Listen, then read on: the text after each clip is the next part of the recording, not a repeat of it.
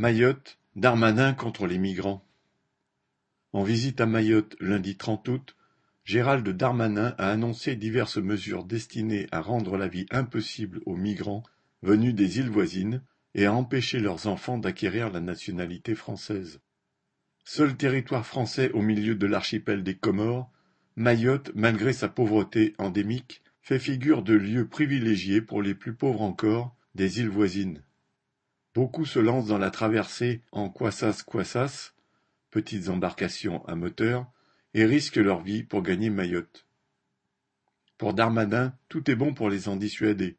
Il annonce la livraison de deux nouveaux navires intercepteurs et le renforcement de la surveillance aérienne contre les quassas-quassas. Il propose de permettre la destruction des cabanes en tôle construites par les migrants jusqu'à 96 heures après leur découverte au lieu de quarante-huit heures précédemment. Il compte créer un fichier commun à toutes les municipalités pour que la même demande de titre de séjour ne puisse pas être déposée dans plusieurs mairies en même temps. Pour ce qui est des enfants de migrants mahorais, il envisage de continuer à réduire le droit du sol entre guillemets.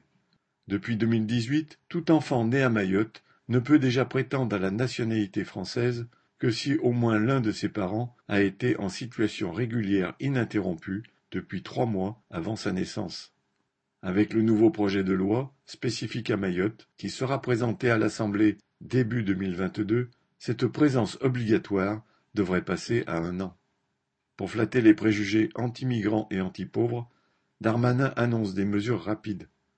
En revanche, il prend son temps pour aligner les prestations sociales versées à Mayotte sur celles de la métropole, ce qui serait un minimum pour lutter contre la pauvreté. Pour le moment ce n'est prévu que pour 2036. Valérie Fontaine